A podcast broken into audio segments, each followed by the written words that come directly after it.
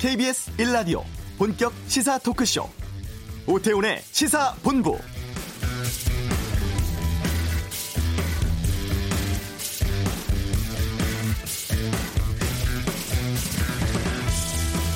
오늘 오전 정부 서울청사에서 국무회의가 있었습니다. 정세균 국무총리 이번 주가 전국적 확산 여부를 가늠할 중대 고비라면서 절대 실기해선 안 된다고 당부를 했는데요. 중앙과 지방이 계속 소통하면서 현장의 요청에 기민하게 대응해야 하고 중앙 지방 구분하지 말고 범정부적으로 대처해 달라고 강조를 했습니다.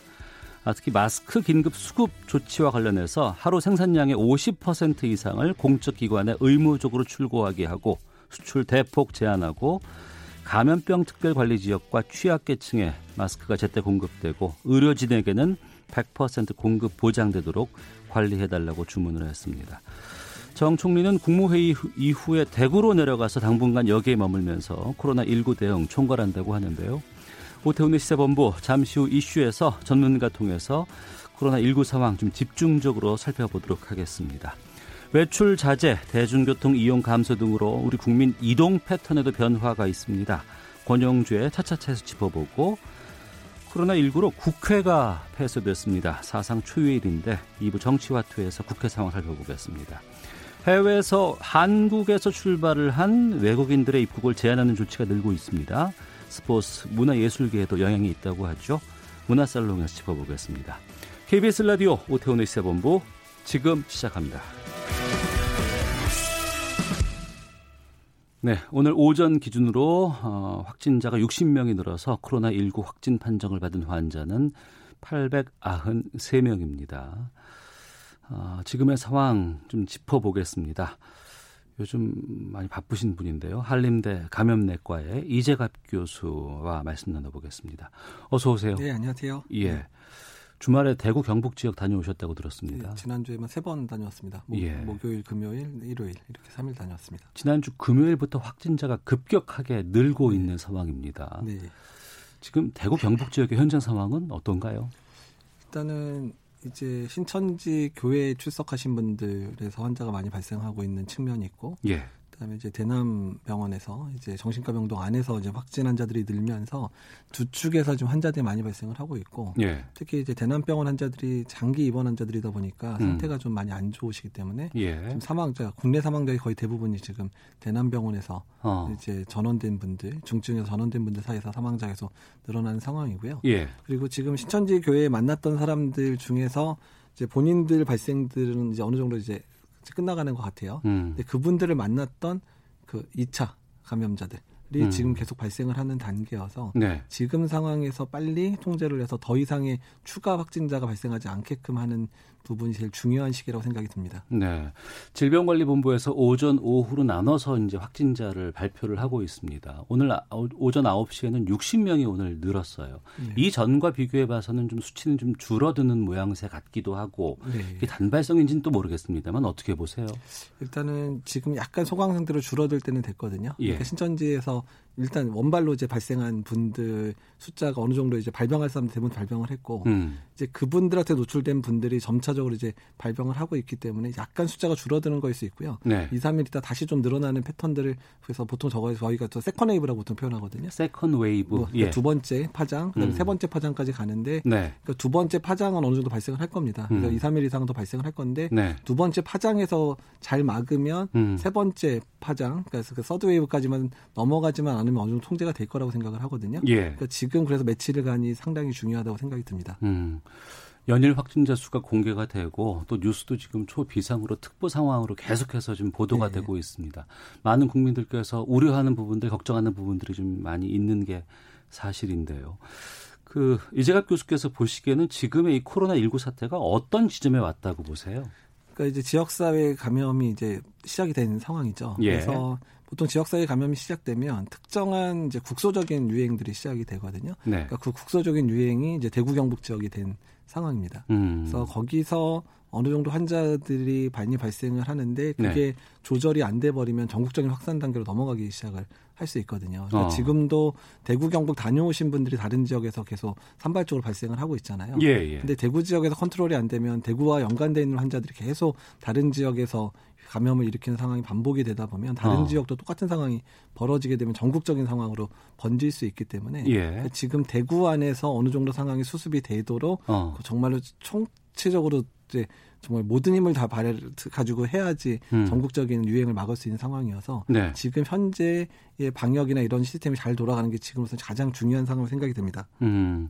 그러면은 지금 전국적으로 내려지는 조치와 대구 경북 지역에 내려지는 조치는 달라야겠네. 그렇죠. 그러니까 다른 지역은 산발적 발생이기 때문에 거의 봉쇄 정책 형태로 계속 가야 됩니다. 네. 대구 지역에서 온 분 중에 또는 신천지 관련 또는 대남병원 관련 이런 사람들이 끝까지 추적해서 음. 그 사람들로 인해서 발생되는 그런 클러스터라 그러죠. 집단 발병들을 다 잡아가지고 이제 묶어버리면 되고 네. 또 산발적으로 무슨 이제 뭐 온천교회라든지 아니면은 뭐 이스라엘 갔다 오신 그런 집단 발병 사례들 통해서 추가 환자가 나오지 않도록 계속해서 봉쇄 정책으로 계속 가야 되는 상황들 음. 그리고 추적들을 계속 추적 환자를 추적해야 되는 단계고요. 예. 대구 같은 경우는 이미 환자가 많이 발생을 하고 있는 단계에 접어들었기 때문에 일단은 완화 정책이라 그래서 일단은 의심되는 모든 환자들은 집에서 머물게 어. 해놓으시고 예. 그다음에 선별진료소를 빨리 확충해서 그분들이 1339 연락해서 선별진료를 빨리 받아서 어. 확진이냐 확진 아니냐를 구분해서 확진이면 빨리 이제 시설이든 뭐 병원이든 간에 빨리 격리되도록 하고 의심 환자들도 이제 그분의 자가 격리 기간을 잘 지켜서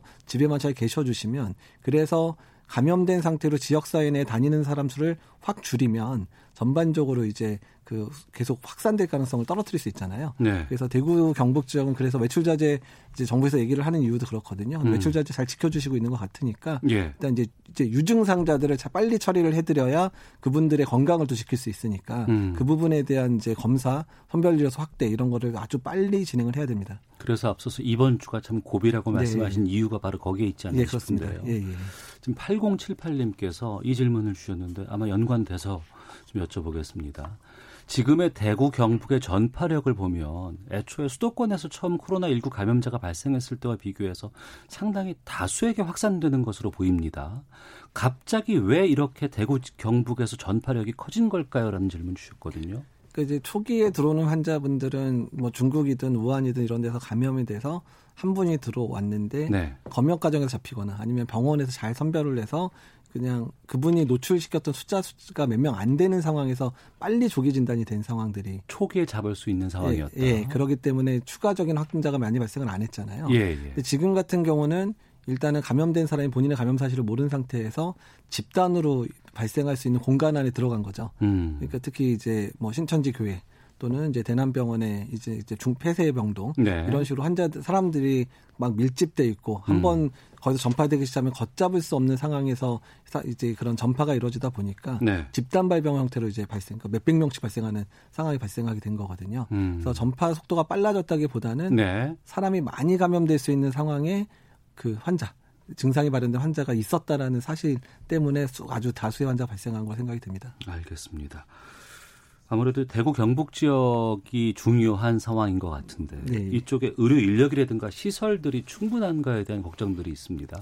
일단은 이제 지난주에 갔을 때 가장 큰 문제가 뭐였냐면 그러니까 대구 안에서 호흡기 증상이나 폐렴이 있는 사람들이 일반 병원들에 입원을 했다가 잘 안 나니까 대학병원 옮겨주고 이런 과정이 계속 벌어지고 있었는데 네. 그 중에 코로나19 감염 환자들이 섞여 있었던 겁니다. 아. 그래서 2차 병원 중에서 몇 군데가 환자가 이미 의료진이 발생했거나 이런 병원들 발생을 하고 있고 음. 일부 대학병원도 응급실이 노출된 병원들도 있었고 네. 심지어는 환자들이 입원해 있다가 확인됐거나 아니면 병동을 에서 일하는 간호사가 뭐 신천지 출신이었든지 이런 일 때문에 병원 몇 군데가 지금 기능을 못하는 상황이 돼버렸거든요. 예. 그래서 선별진료 기능도 대학병원 한 네 군데가 지난주에는 기능을 못하다 이제 좀 회복이 되고 있었고, 네. 그다음에 또 어제 같은 상황에서는 이제 서구 보건소 예, 방역을 담당하시는 분이 확진되면서 일시적으로 어제 선별주소는 무너졌는데 음. 일단 오늘 회복을 시키긴 했는데 네. 그러니까 선별주소도 몇 군데가 펑션을 못했고 입원을 해야 되는 병원들도 기본적으로 기능을 못하는 상황들이 돼버리니까 어. 대구 안에서 일반 환자 진료도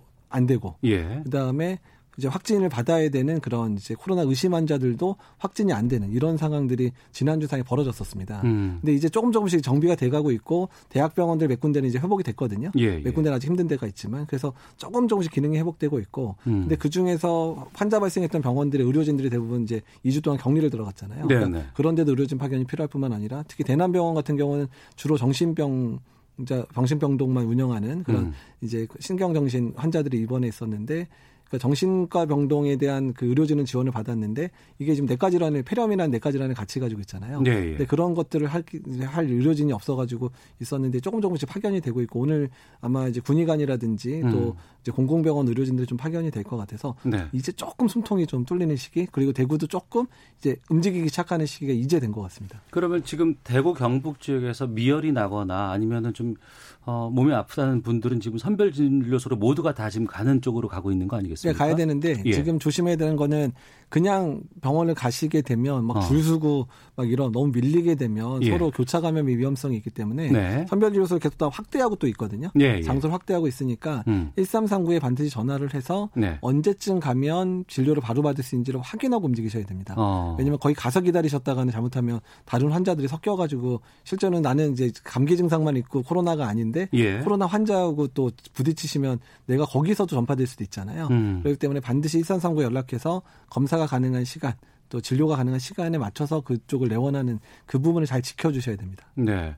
근데 특히 대구 경북 지역에 이제 예상에서 선별 진료를 받아야 될 분들이 뭐 3만 명, 4만 명 이런 얘기 나오거든요. 네. 그럼 그 인원들을 짧은 순간에 다 선별할 수 있습니까? 이제 그래서 지금 이제 감염학회 쪽에서도 건의를 했고 여러 선생님들이 아이디어를 낸 게 뭐냐면 예. 그러니까 대규모 선별 진료를 할 수 있는 시설을 만들자. 어. 그러니까 아예 그냥 넓은 공터 같은 데다가 뭐 컨테이너든 아니면 천, 천막이라도 한 10개씩 이렇게 줄여놓고 이제 파견받은 의료진들을 다 각각의 텐, 천막에 한 명씩 들어가시고 네. 검체 채취하는 사람 두고 약 주는 사람 둬서 그냥 음. 그 예약돼서 오신 분들이 걸어 들어가면서 이제 접수하고 진료받고 검사하고 약 받고 가는 이런 걸 한 열라인 정도를 만들면 하루에 한 라인이 한 60명 정도씩 커버 가능하게 세팅이 가능하거든요. 예, 예. 그다음에 열라인만 되면 하루에 그 대규모 진료소에서 600명 정도씩 검사를 할수 있잖아요. 어. 그런 거를 뭐 대구 구마다 하나씩만 설치를 하게 되면 예. 마음만 먹으면 뭐 한 4, 5일 길게 다보다는 열흘이면 모두 다 검사가 가능할 수도 있으니까 음. 그런 대규모 선별 진료소를 빨리빨리 만드는 게 현재로서는 이제 그 선별 진료 수요를 감당할 수 있지 않을까 생각이 됩니다. 네. 특히나 이제 주요 포인트가 이제 대구의 신천지 교회 네. 그리고 청도 대남병원이라고 하는 두 곳입니다. 이곳에서 특히 이제 신천지 교인들을 중심으로 선별 진료가 다 이루어져야 된다고 하는데 네. 지금 명단들은 확보되고 있다고 하는데 그것만 하면 될까요? 어떻게 보세요? 그러니까 이제 그 교회가 믿을 만한 명단을 다 줘야지 가능한 상황인데 네. 혹시라도 뭐 거기에 공개가 안 된 명단이 있을까봐 그 부분이 사실 걱정이 됩니다. 어. 근데 그래서 두, two track으로 가야 되는데요. 그러니까 네. 명단을 네. 받으면 명단 중심으로 해서 연락을 해가지고 검사를 받게 하는 방법이 있고 음. 혹시라도 거기에 없는 분들 같은 경우에는 네. 선별 진료소를 확대를 하면 어. 본인들이 아프면 그냥 오면 되잖아요. 뭐 음. 뭐 숨을 이유 없고 거기서 뭐, 뭐 종교가 뭔지 물어보지는 않으니까 네. 의심되는 분들은 그냥 선별 진료소 가서 자기 아픈 증상 얘기하고 검사를 받게 그렇게 해서 혹시 숨어 있는 분들이 진단을 받게 하면 음. 일단 확진자 범위 안에 들어가서 격리가 가능하니까 네. 일단 양쪽을 다 그러니까 한쪽에서는 뭐 공권력 동원해서 다 찾아내고 음. 한쪽에서는 선별진료소를 확대해서 어디로 가든 진단을 받을 수 있게끔 투트럭을 하면 이제 숨겨진 분들도 어느 정도 진단을 받아 나오시지 않을까 생각이 듭니다. 네. 많은 분들께서 이 질문도 주셨어요. 오늘도 딩동댕님. 청도 대남병원의 확진 환자가 왜 발생했는지 31번 환자는 해당 병원에 방문하지는 않았다고 하는데요. 라고 했는데 이 역학조사가 확인이 됐나요? 아직까지 역학 고리를 못 찾고 있는데 예. 다만 31번 환자 한 명을 통해서 교회 내에서 집단 발병한 것 같지는 않아요. 어. 그러니까 그 전에 어떤 환자가 한 명 먼저 있었고 예. 그 환자로 이미 그 신천지 안에 그 중간에 이제 이미 확산된 뭐, 뭐 대여섯 명이든 열 명이든 됐고 그 사람들이 다시 신천지 교회 안에서 대규모 발병을 일으키는 이런 이제 패턴들로 좀 생각이 되거든요. 그러면 31번 환자 이후에 확진 환자들 가운데서는 31번 환자보다 먼저 감염됐을 수도 있는 환자들이 있었겠네요. 네, 그럴 수도 있고 어. 그러니까 동시에 그러니까 처음엔 한 명이 들어왔겠지만 예. 이미 한 열댓 명 감염을 시켜놨고 어. 그분들이 신천지 교회 내 여러 모임에 이렇게 흩어지면서 집단 발병을 일으킨 그런 패턴이거든요. 지금은 어. 그러니까 그런 분 중에 일부가 이제 대남병원의 뭐 장례식장을 방문했다면 음. 대남교회 안에서 뭐 뭐 직원이든 아니면 뭐 다른 분이든 뭐 이런 분들이 감염이 되고 그 감염된 분이 뭐 폐쇄봉동 안에 뭐 들어가는 상황이 발생했으면 폐쇄봉동에 한 명이라도 감염을 시키면 폐쇄봉동은 전체가 다 감염될 수 있는 조건들이 되거든요. 그래서 청도 대남병원에서 사망자가 많이 발생하는 이유입니까? 어, 그러니까 더 환자가 많이 발생했도 했고 어. 문제는 폐쇄병동에 계신 분들이 상당히 오랜 기간 병원에만 계신 분들이라 체력적인 부분도 떨어지고 면역력도 저하되고 기저력 기저 질환도 많고 면역도 어. 떨어지니까 중증 환자가 많이 발생할 수밖에 없는 구조에서 지금 사망자 거의 대부분 대남병원에서만 나오는 이유는 예. 그런 상황이어서 근데 지금 대남병원에 있는 숫자가 너무 많다 보니까 중증 환자가 많이 발생을 하는데 음. 지금 중증 환자를 수용할 수 있는 기관들이 많 지금 대구 안에 많지가 않아서 다른 지역에서 계속 지금 중증 환자를 받아주고 있는데 네. 이미 다른 병원으로 옮길 때 되면 이미 상태가 많이 나빠져서 많이 사망을 하고 있거든요. 그래서 음. 오전에도 지금 제가 건의를 하고 왔는데 일단은 조금이라도 좀 완화해서 조금만 안 좋은 환자들은 빨리 네. 지금 다른 치료가 중증 치료 가능한 병원으로 빨리 옮겨주시는 게 사망률을 낮출 수 있겠다라고 좀 건의를 드리고 왔습니다. 음. 정리를 이렇게 해야 되는지 제가 좀 여쭤볼게요. 네. 마지막으로 먼저 먼저 그 대구 경북 지역에 한해서만 말씀을 네. 드리면 그곳에서 열이나 좀 몸이 좀 안 좋다, 특히 감기와 비슷한 여러 가지 증상, 기침도 네. 많이 난다 그러면 어, 병원 먼저 가지 말고 네. 1339로 전화를 해서 선별 이러이러한 상황이니 선별 진료소를 가야 될 것 같은데 언제쯤 가면 될까요라고 문의하면 되겠습니다. 네, 맞습니다. 그게 정말 중요한 포인트입니다. 어. 네. 자, 대구 경북 지역에 계셔서 지금 있는 분들 어, 몸이 안 좋으시면 전화를 1339로 주셔서 거기에서 조치를 받고 나서 병원에 가시도록 좀 부탁드리겠고요. 그러면 그 외에 확진 환자가 지금 대구 경북에 비해서는 지금 현저하게 지금 적은 곳들이 상당수인데 네. 그곳에서는 어떻게 하면 될까요? 그러니까 다른 지역 같은 경우도 이제 산발적인 발병들이 많기 때문에 음. 근데 지금 다른 지역도 선별조사가 많지는 않은 상황인데 수용은 가능한 상황이기는 하는데 네. 일단 그래서 어제 이제 지병관리 본부에서 이제 행동수칙, 유증상제 행동수칙을 발표를 했습니다. 예. 거기 내용을 보게 되면 일단 호흡기 증상이나 발열이 있는 분은 일단은 집에다 쉬어라. 음. 쉬고 음. 그래서 3, 4일 정도 동안 증상을 지켜보는데 네. 증상이 악화된다. 그러니까 어. 열이 더 심하게 난다든지 호흡곤란 동반되는 것 같거나 어떤 열이 계속 나거나 이런 경우는 그때 이제 1339 연락해서 선별진료소를 방문해라. 음. 그러니까 너무 많은 환자가 좀 몰려들기 시작하면 선별진료 업무 자체도 마비되는 것뿐만 아니라 네. 그 안에서 이제 서로 교차 감염이 있으니까 예. 일반 감기면 되게 2, 3일, 3, 4일 지나면 좋아지니까 음. 일단 그런 분 분은 쉬고 있고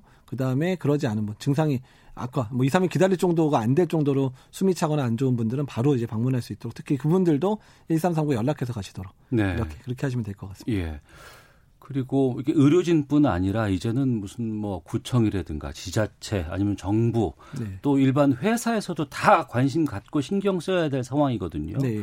어떤 것들을 좀 특히 의료진 외에 다른 분들이 어떤 걸 좀 신경 써야 될까요? 그러니까 이제 지금 호흡기 증상 있는 분들이 너 사람 많은데 가면 절대로 안 되거든요. 예, 예. 근데 이제 옛날 같으면 너 호흡기 증상 있으면 병원 가서 진단서내 그럼 내가 2, 3일 공가 뭐 병가 쓰게 해줄게 이러는데 일반 회사에서 어, 일반 예, 예, 회사에서 근데 예. 그런 상황에서 그렇게 하면 또 병원을 방문했는데 그분 이 또 코로나 바이러스 감염이면 또 병원에 어. 문제가 될 수도 있고 병원 업무 로딩이 되니까 일단 회사에서는 네. 일단은 호흡기 증상이나 발열 있는 분들은 음. 이제 병가를 신청하면 일단은 뭐 진단서 없더라도 병가를 일단 허락을 해주시는 네. 방법으로 가야 될 것 같고요. 예. 그 다음에 이제 그런 분들에 대한 생활 그러니까 그런 회사가 또 손해 볼 수 있는 부분에 있어서는 정부에서 확실하게 그 부분 지원해주겠다는 약속을 또 해주시는 게 좋을 것 같고요. 예. 그 다음에 관공서나 이런데 계신 분들 중에서도 유증 상자가 생길 수 있거든요. 그렇죠. 예, 근데 근데 예. 그런 분들은 또 만나 는 사람들이 많으니까 어. 그래서 그런 관공서나 회사에서는 좀 발열 감시가 좀 필요합니다. 네. 그러니까 회사 출근할 때 열을 한번 체크해서 또는 호흡기 증상 있는 분들이 바로 집으로 귀가할 수 있도록 좀 도와주시는 그런 제도를 운영하시는 게 음. 좋을 것 같습니다. 네. 그리고 지금 뭐 추경 통해서 예산도 좀 지원하겠다라고 지금 하고는 있습니다. 음.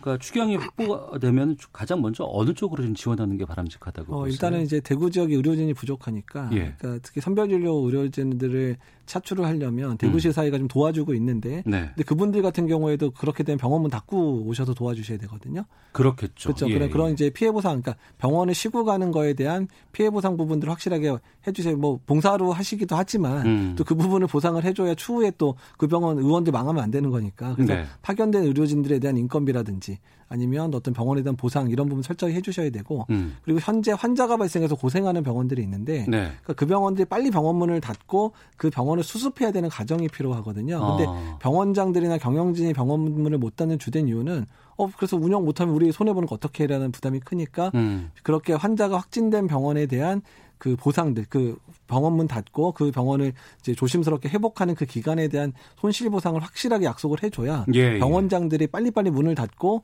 빨리 그 안에서 빨리 회복해서 1, 2주 내에 그 병원이 회복이 돼야 또 다른 환자들을 진료할 수 있잖아요. 음. 그래서 피해 보호 병원에 대한 보상을 확실하게 해주시겠다고 약속을 해주셔야 됩니다. 네.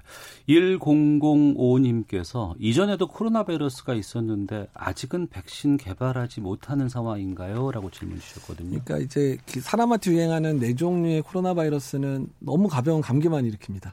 네. 그러니까 이제 별로 이렇게 폐렴이나 이런 것도 일으키지 않고 너무 가벼우니까 음. 그러니까 회사 입장에서는 그거에 대한 백신을 만들어야 될 그 이유를 잘 못 느끼는 거죠. 가볍게 앓으니까 백신 맞을 필요가 없다고 사람들이 생각을 하니까. 그러니까 돈을 투자해서 개발을 만든 매력이 없네요. 그렇죠. 그런 어. 거에 있었고 사스 같은 경우에 이제 아주 치명적이었으니까 백신 개발을 했는데 한 9개월, 1년 만에 그냥 갑자기 사라졌어요. 음. 그래서 그냥 거기서 연구가 스탑됐고. 연구비 그동안 뭐 다 보충 못했을 네, 못했을 거고. 메르스 예. 같은 경우는 그냥 지금 벌써 한 6년째 유행하는데 중동하고 한국 합쳐봐야 3천 명 발생했거든요. 네. 그러니까 전 세계 3천 명 발생하는 질병 가지고 백신 만들 이유가 별로 없잖아요. 음. 그러니까 그런 전구 물질 이런 거는 개발을 해놨지만 네. 그러니까 상용화 시키려다 보니 어느 회사도 이제 투자를 안 해서 음. 그러니까 그런 문제가 있어서 근데 어쨌든 사스나 메르스 때문에 기초 연구들은 많이 돼 있으니까 네. 그래서 조금만 이제 회사들이 투자 못하면 정부라든지 아니면 여러 뭐 그런데 뭐 빌 게이츠 재단 이런 데서 뭐 이렇게 투자를 많이 해주시면 음. 그런 비용 가지고 개발을 할 수는 있거든요. 네. 정부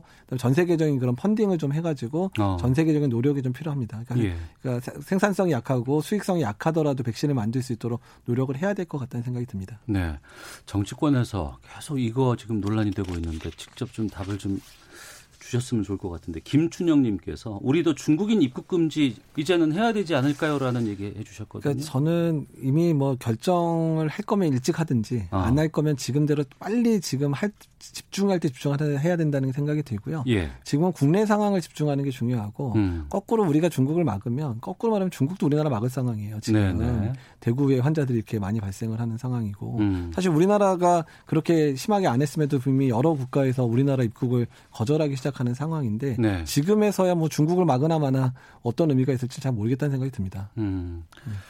마고 이륙님께서 이재갑 교수님 응원합니다라고 하트 보내주셨는데 지금 이 코로나 19 상황 초기부터 계속해서 지금 이 방송을 통해서 뭐 위험성이라든가 네. 대처 방법들 계속해서 이재갑 교수님께서 말씀해 주셨어요.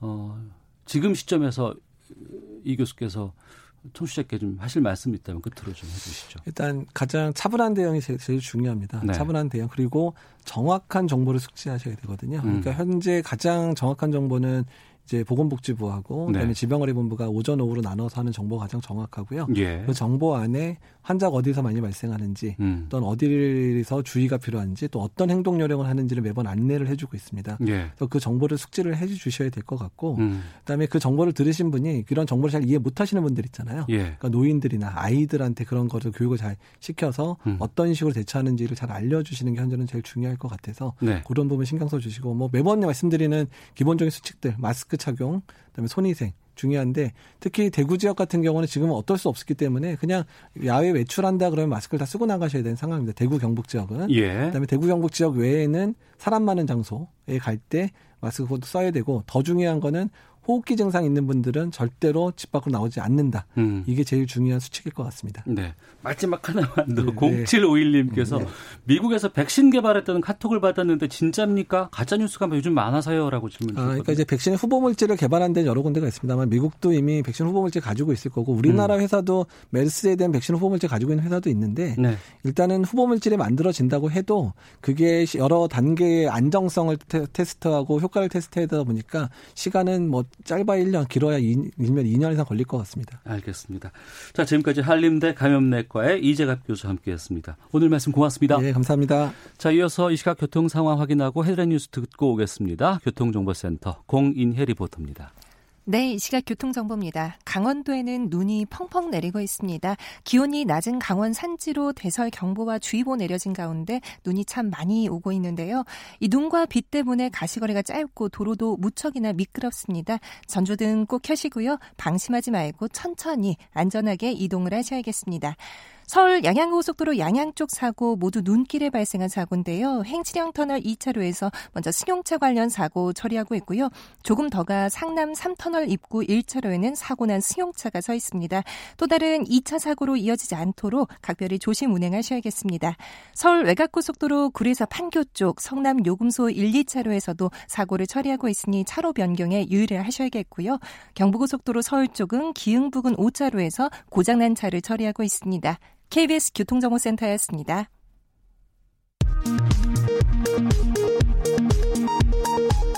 헤드라인 뉴스입니다. 중앙방역대책본부는 오늘 오전 9시 기준 코로나19 국내 확진자가 어제 오후 4시 집계보다 60명 추가 발생해 누적 확진자는 893명이라고 밝혔습니다. 더불어민주당과 정부, 청와대가 코로나19 확산 사태를 해결하기 위해 대구 경북 지역에 대한 최대한의 봉쇄 조치와 추경의 신속 편성 등을 추진하기로 했습니다. 코로나19 확산세에 따라 전국적으로 마스크 품귀 현상이 이어지고 있는 가운데 내일부터 마스크 판매업자의 수출이 원칙적으로 금지되고 마스크 생산업자는 당일 생산량의 10% 이내로 수출이 제한됩니다. 한국에서 코로나19 확진자가 급증하면서 한국인이나 한국을 경유한 사람의 입국을 금지하거나 제한하는 국가와 지역이 18곳으로 늘어났습니다. 금융당국이 코로나19 우려를 악용하는 전기통신 금융사기, 보이스피싱에 대응하기 위해 지연이체 등 사기 예방 서비스를 이용하라고 권고했습니다. 코로나19 감염병 위기 경보가 심각 단계로 격상된 가운데 정부가 일회용 컵 등 일회용품 규제를 일시적으로 제외하기로 했습니다. 지금까지 라디오 정보센터 조진주였습니다.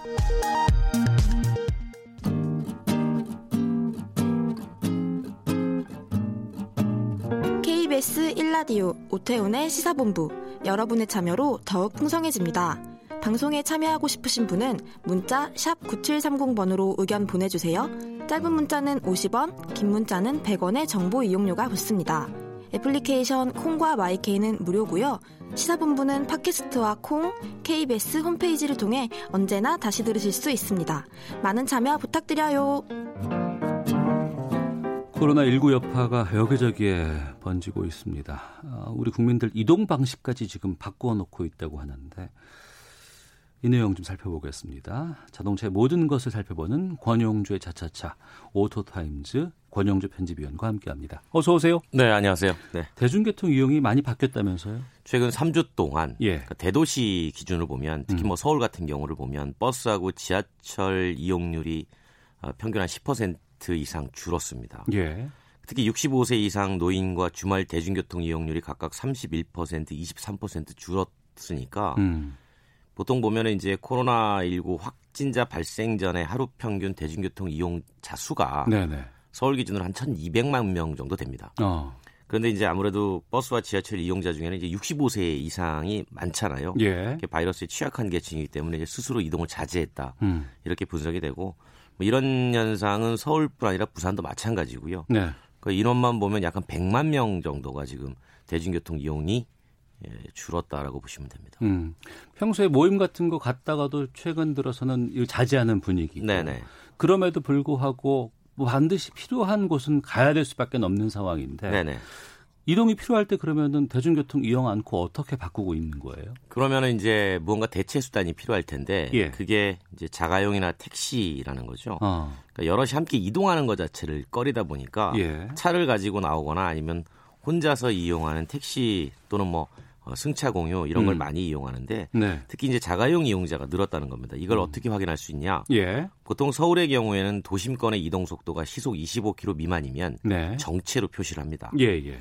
근데 정체 날짜가 2월 들어서 전년 대비 많아졌다는 것이고요. 음. 근데 이제 실제 이동 평균 속도를 보면 네. 1월 달이 예를 들어서 뭐 평균 속도가 뭐 22km다라고 음. 하면 2월 달은 24km 정도 되는 겁니다. 정체는 늘었는데 속도는 빠르네요. 그렇죠. 어. 그러니까 시속 25km 이하를 전체라고 본다면 예. 그 중에서도 속도는 조금 상향된 거죠. 음. 이 얘기는 뭐냐? 자가용 이용자가 늘긴 늘었는데 네. 어, 실제로는 밖으로 나오지 않는 사람도 같이 증가했다. 음. 아, 그렇기 때문에 이동의 속도는 조금 올라갔다 이렇게 보는 겁니다. 네. 그러니까 아무래도 사람 많은 곳 피하다 보니까 대중교통을 좀 꺼려하는 경향이 생긴 건 있을 것 같아요. 물론 뭐 설 연휴가 있었기 때문에 어. 이용률이 조금 줄었다는 얘기도 있지만 이제 코로나 19가 많은 영향을 미친 건 사실이죠. 예. 뭐 요즘 뭐 길에 사람 없다고 그러잖아요. 예, 예. 그렇다 보니까 대중교통보다는 아무래도 이제 홀로 이용할 수 있는 음. 이제 뭐 카시어링이나 음. 택시를 찾는 사람이 많은데 그 최근에는 이제 택시나 자동차 공유도 결국은 여러 사람이 번갈아 가면서 이용하는 교통수단 아니겠습니까? 예, 예. 그러니까 이것마저도 기피 현상이 나타날 조짐을 보인다는 겁니다. 어. 그렇다 보니까 그러면 무언가 대체 수단이 있어야 되잖아요. 음. 자가용밖에 없으니까 네. 최근에 전 시장에 방문은 하지 않지만 음. 전화로 구입 문의하는 경우가 상당히 늘었다고 합니다. 아 자동차 구매 문의가 늘고 있어요. 그렇죠. 어. 왜냐하면 가장 사적인 공간이 가장 안전하다고 여기는 건 물론이고요. 네.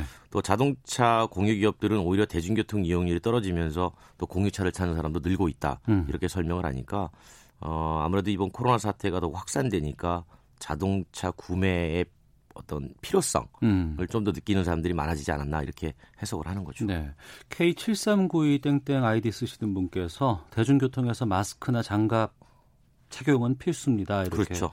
주셨는데 근데 그 구매 문의가 늘었다고는 하는데 우리가 이미 자동차가 충분히 보급돼 있는 상황 아닌가요? 넘치는 수준이죠. 그렇죠. 그러니까 우리나라가 자동차 보급률이 네. 한 대당 2.27명입니다. 어. 이제 선진국 수준을 보통 어, 한 대당 2.0명 음. 이렇게 보는데 그 그렇게 보면 우리도 두 명 아래로 내려갈 수 있을 것이다.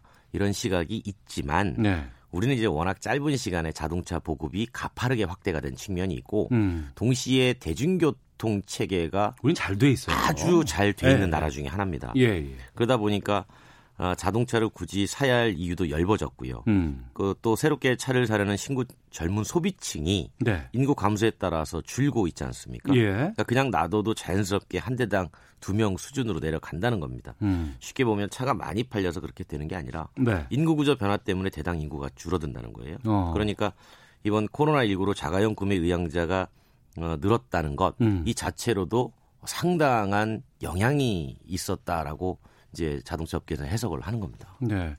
하지만 지금 이번에 여러 가지 중국발 여러 저 여파라든가 이런 것들 봤을 때 차 생산은 상당히 좀 이렇게 어려운 상황이기도 하지 않습니까? 그렇죠. 이제 잘 팔리는 쪽으로 영향을 미치기는 했는데 예, 예. 어, 코로나 19가 생산을 어렵게 만들기도 했잖아요. 음. 그 부품이 없어가지고 생산이 일시적으로 중단되고 네. 뭐 최근에 또 어, 일부 회사는 음. 어, 공장 가동이 중단되기도 했죠. 왜냐하면 이제 확진 환자가 발생하면 현지에서 부품을 만들지 못해서 다시 또 공급에 차질이 생기니까 예. 그런 문제가 지금 계속 반복이 되고 있지 않습니까? 음. 그러다 보니까 적극적인 대응은 또 쉽지 않은 거죠. 그래서 네. 워낙 어려우니까 어제 어, 잘 아시겠지만 정부가 개별 소비세율 인하를 음. 다시 검토하겠다 이렇게 얘기가 나온 것도 바로 이런 배경이죠. 네.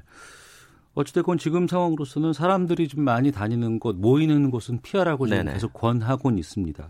실제로 이동이 지금 결과적으로 줄어드는 것으로 보이는 게 나오는 거죠, 지금? 그렇죠. 실제로 어. 줄어들고 있는 거고요. 그 예. 이동이 줄어든다는 거는 또 한편으로는 이렇게 해석이 됩니다. 이동 수단의 주행거리 누적이 많이 되지 않는 것. 음. 그렇게 되면 자동차 보유 기간이 아, 함께 증가한다는 얘기고 네. 이 말은 차를 새로 바꾸는 기간도 같이 늘어난다는 겁니다. 음. 그럼 차 사려는 사람도 결과적으로 줄어들겠죠. 그래서 자동차 회사들이 자꾸 이제 자동차 제조가 아니라 아, 교통 사업에 뛰어들라고 하는 것이고요. 그걸 어. 이제 요즘 유행하는 용어로 총칭하는 게 바로 모빌리티 이렇게 음. 부르는 겁니다. 네. 저희 방송 그 청취자분들 가운데 택시 네네. 운전을 하시는 분들이 상당히 많이 계십니다. 파라나 사삼님께서 대전 택시 기사입니다. 이용 승객도 대폭 줄어서 산업금 채우기가 버겁습니다. 네. 4278구님 택시기사입니다. 손님이 너무 없네요. 50% 이상 줄었습니다. 오 하나하나 둘 쓰시는 분께서 세종에서 택시회사 운전하는 택시기사입니다. 세종은 심각한 상태가 아닌데도 불구하고 승객이 줄어 힘듭니다. 라고 이쪽에서 지금 운영하시는 분 상당히 좀 힘드실 그럴 수밖에 없는 것이 최근에 이제 모임뿐만이 아니라 음. 이제 저녁에 누구를 만나서 네. 뭐 저녁을 먹는다든가 이런 것 자체도 줄었잖아요. 음. 보통 택시가 가장 돈을 많은 버는 시간이 예. 아침 출근 시간과 그 저녁에 모임 이후에 그렇죠. 야간 네. 시간입니다. 그런데 예. 이제 야간에 통행하는 것 자체를 지금 다 꺼려 하니까 어. 아무래도 그 이동수단은 택시 쪽에 가장 피해가 갈 수밖에 없는 상황인 거죠. 예. 그럼 이분들 위해서 좀 뭔가 필요하지 않나 싶기도 한데.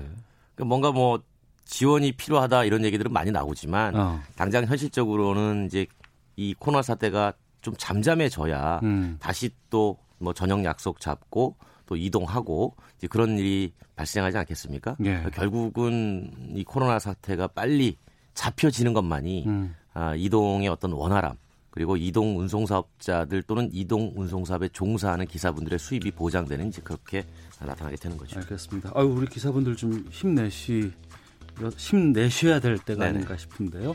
자, 지금까지 오토타임즈의 권영주 편집위원과 함께했습니다. 고맙습니다. 감사합니다. 잠시 후 2부 정치와 틀어 돌아오겠습니다. 2부에서 뵙겠습니다.